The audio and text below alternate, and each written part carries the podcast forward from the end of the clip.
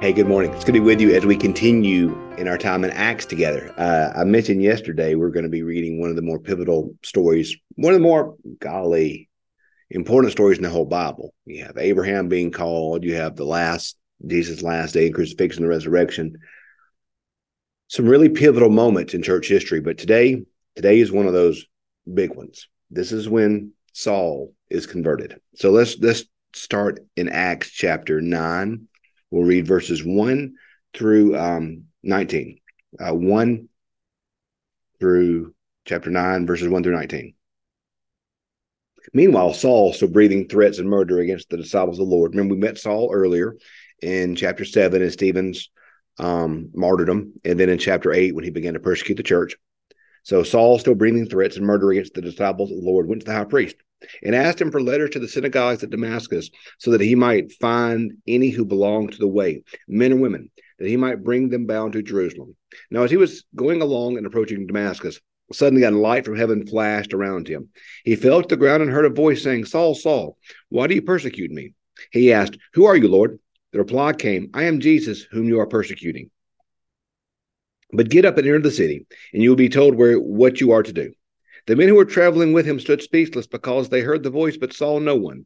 Saul got up from the ground, and even though his eyes were open, he could see nothing. So they led him by the hand and brought him to Damascus. For three days he was without sight, and neither ate nor drank. Now there was a disciple in Damascus named Ananias.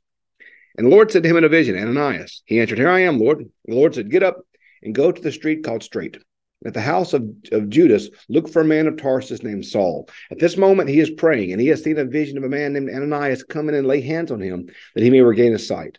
but Ananias answered, Lord, I have heard much from many about this man, how much evil he has done to your saints in Jerusalem, and how he has the authority from the chief priest to bind all who invoke your name.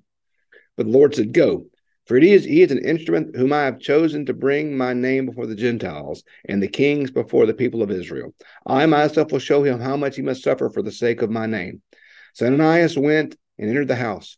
He laid his hands on Saul and said, Brother Saul, the Lord Jesus, who appeared to you on the way here, has sent me that you may regain your sight and be filled with the Holy Spirit.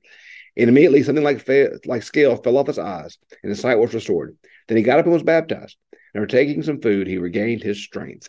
Okay, so we see here, I think there are two things, well, three things I guess we can look at in this story Paul, the Lord, Ananias. So Saul, I keep calling him Paul because his name will be changed later, later to Paul, who you you know, but now he's still going by Saul. And we'll talk about the importance of having your name changed when we get to that part of the story. But Saul is going, he went to the chief priest to to persecute the church. He he was going to Damascus for a very specific purpose, and that is to shut down or stop the church. This goes back to remember I said when we were looking at the story of stoning of Stephen, how more than likely than not that Paul Saul was in charge. So here we see Paul Saul rather going to the chief priest and saying, "Hey, give me letters. I want to destroy this church. I want to kill it in its infancy. I want to stop this church from growing. Give me letters that I may go do it." So Paul Saul was sent on a very specific mission to destroy the church. On the way, he met Jesus.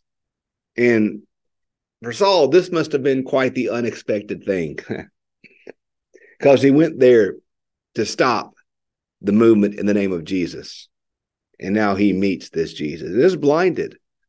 We see him suffer greatly. We see his total world upended.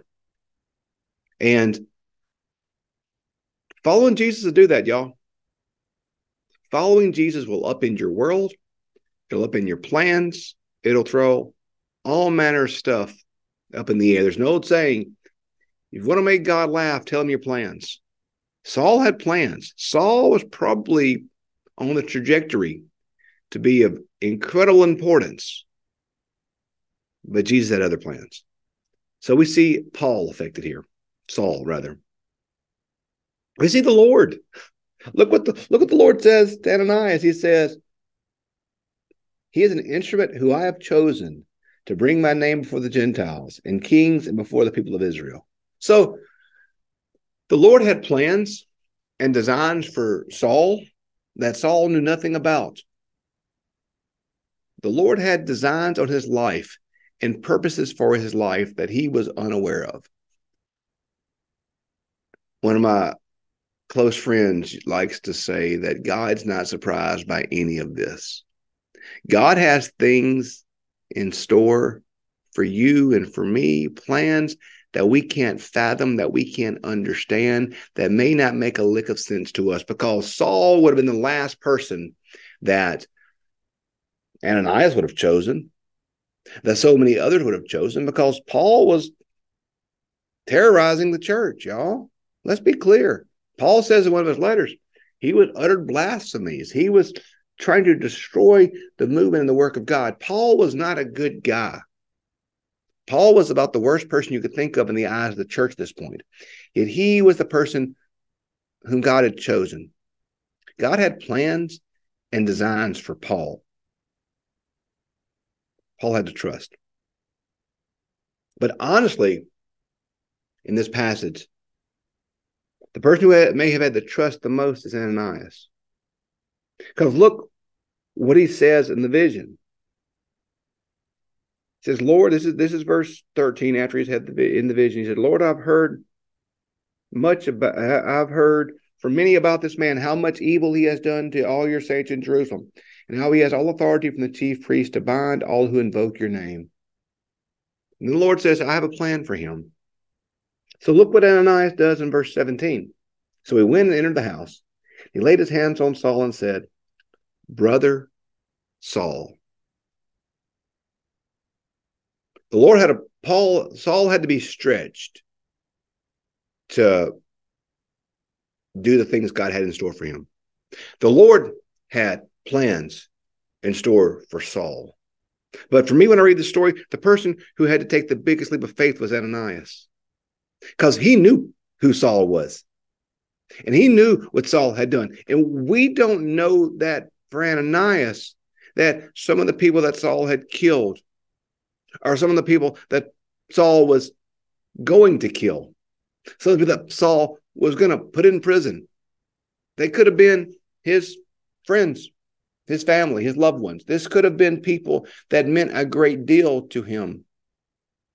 This was no just passing movement, but this was this was a, a big and painful deal for Ananias. These weren't just names on the paper. These were loved ones. These were family. These were friends. These were his brothers and sisters in Christ.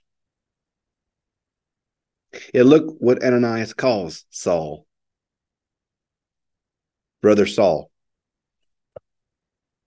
For Ananias, Saul has now become a brother. This one who was being sent to destroy his family has now become part of his family. That that to me of all the persons in this story takes the most the most faith and the most trust and the most most obedience to God. Because God had a plan, he knew what he was doing. Saul had no choice. He was blinded. He had to follow the plan of God. And Ananias said, Lord, no, I'm not, I'm not, Lord, I'm not. I'm not. I know what he's done. I know what he's doing. I don't trust him. I don't trust him. I can't do this, God. He's done too much wrong. He's destroyed too many. He's hurt too many. I can't do this. But he did it. He trusted God. And he extended grace to someone he didn't want to extend grace to at first.